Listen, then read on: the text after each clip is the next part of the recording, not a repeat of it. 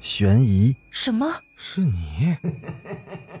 灵异，那个人他居然是飘过来的，他根本就没有腿。奇闻，三天后，警方找到了这辆三七五路公交车。惊悚，别过来！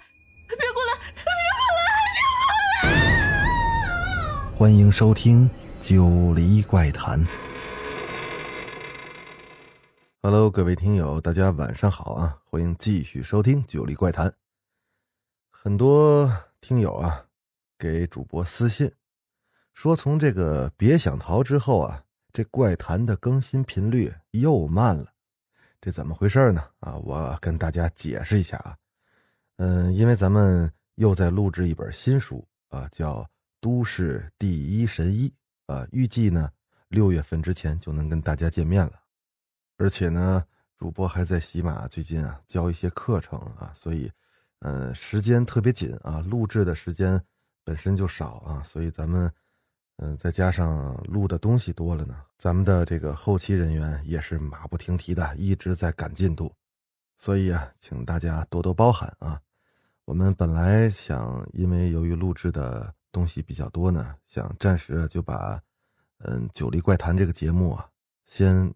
完结了啊，然后呢，以后有机会呢在录制的啊。但是，由于好多这个咱们的铁粉啊，一直陪伴着《怪谈》这个节目成长啊，所以为了大家呢，我们最后还是决定继续做下去啊。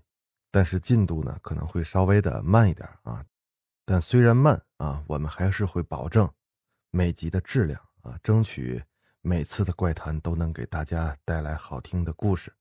还是那句话啊，怪谈的成长离不开您各位的支持。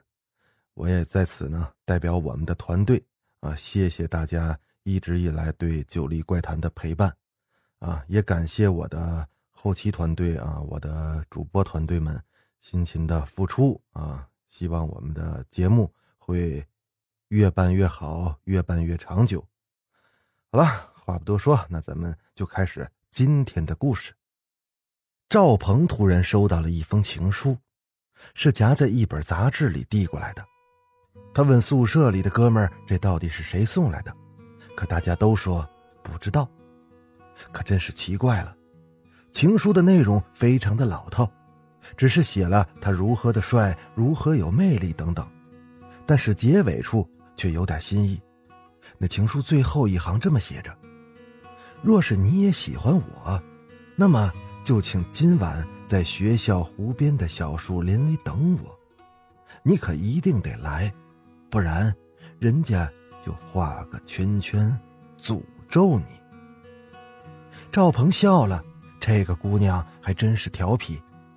可是情书的后面却没有署名，她会是谁呢？赵鹏翻出了那本夹杂情书的杂志，那是一本最新的美妆杂志。这本杂志当时非常的火，学校里很多女生都在看，而赵鹏他们班上就有三个，分别是刘一涵、陈静、刘晓云，他们好像还是同一个宿舍的。想到这儿，赵鹏就兴奋了，这三个女孩那可都是一等一的美女啊，看来他要走桃花运了。当天晚上，赵鹏特意刮了胡子。喷了发胶，又换了一身新衣服，兴高采烈的去约会了。可当他走到湖边的小树林时，已经有一个女孩在那等他了。赵鹏想给她一个惊喜，于是他悄悄的走到了女孩的身后，往她肩膀上猛地一拍：“嘿，刘一涵！”啊啊！你别杀我！我不是故意要害你，是他们，都是他们做的。没想到刘一涵突然的尖叫起来，缩着身子，抱着头，脸上的表情满是惊恐。一涵，怎么了？是我，别怕。刘一涵缓缓的转过身来，他怔怔的看了赵鹏好一阵儿。赵，赵鹏，啊！然后猛地就扑进他怀里，放声大哭。哦，乖，不哭了啊，不哭了，没事儿啊。赵鹏借机将刘一涵搂在了自己的臂弯里，乖，都是我不好，我不应该在背后吓你。渐渐的，刘一涵终于是安静下来了。可这时，赵鹏想起了刚刚刘一涵惊慌失措的话：“呃，对了，一涵，你刚刚说什么？有人要杀你？”这时，赵鹏低头向怀中的女孩看去，可他却看见怀中的女孩哪儿还是刘一涵啊？他只见一张惨白的、毫无血色的脸摆在了自己的面前。那一双空洞的眼睛散发着幽怨的光芒，正在死死的盯着他。赵鹏吓得一把就推开了女孩，他身子一个趔趄，向后摔倒在地上。啊，你你是谁？我是刘一涵啊，赵鹏，你怎么了？你看见什么了？赵鹏猛地一下清醒了，此时他的眼前除了刘一涵，哪儿还有其他人？难道刚刚是自己眼花了？啊，没什么，我眼花了。刚才，我们离开这里吧，我总觉得这里阴森森的。好，既然你不喜欢这儿，那你为什么约我在这儿见面呢？嗯，我没有约你见面啊。赵鹏愣住了，原来写情书的不是刘一涵。那会是谁呢？这时，赵鹏的眼角瞟到了一个白色的身影。他转过头一看，那湖边站着一个身穿白色衣服的长发女孩。隔着很远，赵鹏看不清她的五官，可唯有那一双眼睛，似乎是发光一般，在这夜色里是一闪一闪的，让人看了不寒而栗。难道是他？正当赵鹏打算上前去的时候，那个女孩一眨眼的功夫就不见了。难道又是自己眼花了？赵鹏回到了宿舍，整理着今天一晚上凌乱而又诡异的思绪，随手又拿起了杂志，可却从里面又掉落出一封情书，那上面只写了一句话：“你为什么抱着他？”难道你喜欢的是他，不是我吗？除了这句话之外，那信纸上还画满了大大小小的圆圈，有些圆圈甚至划破了信纸。显然，在写这封信的时候，那个人非常的愤怒。可他会是谁呢？这封信又是怎么被放进宿舍的呢？第二天的清晨，还在睡梦中的赵鹏被室友急促的喊声给叫醒了。赵鹏，赵鹏，快起来，出事儿了！赵鹏不情愿的睁开了朦胧的睡眼。哎呀，怎么了？这一大清早就大呼小叫，干嘛呀？刘一涵死了！什么？这什么时候的事儿？听说是昨天晚上，按时间推算。应该就是你昨晚回来不久。赵鹏呆若木鸡的坐在床上，他张大了嘴，却一句话都说不出来。学校里有人向警方举报，说昨天晚上看见你跟刘一涵在一湖边的小树林里了。现在警方就在女生宿舍那边，叫你赶紧过去呢。赵鹏木然的穿好衣服，来到了女生宿舍，在刘一涵的宿舍门前，已经聚集了不少的女孩了。她们个个脸色煞白，相互依偎着，那眼神中都透露出惊恐，像是刚刚看到了什么骇人的事物。赵鹏拨开了人群，走进了宿舍。他看到白布单盖着一具尸体。宿舍内血迹斑斑，更诡异的是，宿舍雪白的墙上竟然画满了。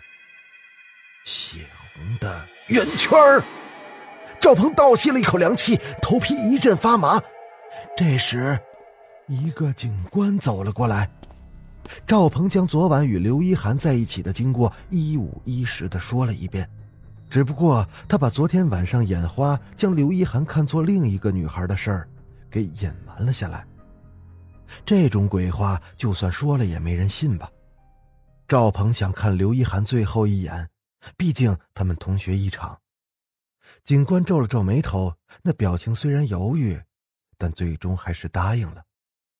你最好有心理准备，凶手非常残忍，他死的有点惨。赵鹏凝重的揭开了盖在刘一涵尸体上的白布单，瞬间被眼前的景象给吓呆了。他似乎都忘记了呼吸，胸口异常的憋闷，那脑袋是一阵的眩晕。只见刘一涵蜷缩着躺在地上，身体肌肉僵硬，全身的皮肤都被划得支离破碎，几乎没有一处是完整的。那整个脸都被撕扯了下来，血淋淋的，已经看不出他之前是什么表情了，唯有那双眼睛，满是惊恐，似乎仍在诉说着他见到的可怕之物。赵鹏腹中是一阵的翻江倒海，他捂住了嘴巴，连忙将白布单重新盖好，不敢再看了。看到了吧？对他身上的圆圈，你有什么看法吗？圆圈儿。赵鹏一个哆嗦，他壮着胆子又看了一眼刘一涵的尸体，果然，他身上的伤痕都是由一个个的圆圈组成的。这凶手的行凶手段残忍又诡异，他似乎对圆圈有着宗教般的狂热呀。此时，赵鹏心里突然想起了那封情书的最后一句话：“画个圈圈，诅咒你。”赵鹏的心里很乱，如果真的是个诅咒，那恐怕早晚会降临到自己的身上。刘一涵的两个室友刘小云和陈静都对警察说，案发时他们并不在宿舍里。赵鹏那晚跟刘一涵分手的时候已经接近午夜了，那么晚了，他的室友会去哪儿呢？那两个女孩支支吾吾，含糊其辞。赵鹏跟那位警官都心生怀疑，可是又没有可靠的证据，也不能对他们进行进一步的审问。赵鹏班里似乎有不少女生之间彼此都有矛盾。赵鹏之前也听说过一些传闻，只不过他是一个大直男，不怎么关心这些小女生之间的八卦。难道这次刘一涵的遇害，跟他同宿舍的两个女生有关系？从女生宿舍走出来，赵鹏的心乱如麻。刘一涵的死究竟是诡异的诅咒？还是人为的谋杀呢？他百思不得其解。这时，赵鹏脑袋里突然蹦出了刚刚那位警官说的一句话：“这凶手他似乎对圆圈有着宗教般的狂热呀。”郭涛，赵鹏脑子里猛地冒出了一个名字。除了郭涛，还有谁会对圆圈有着如此偏执的钟情呢？好了，今天啊，我们先讲到这儿。欲知后事如何，咱们下集接着说。我是主播九黎香柳，咱们下集再见。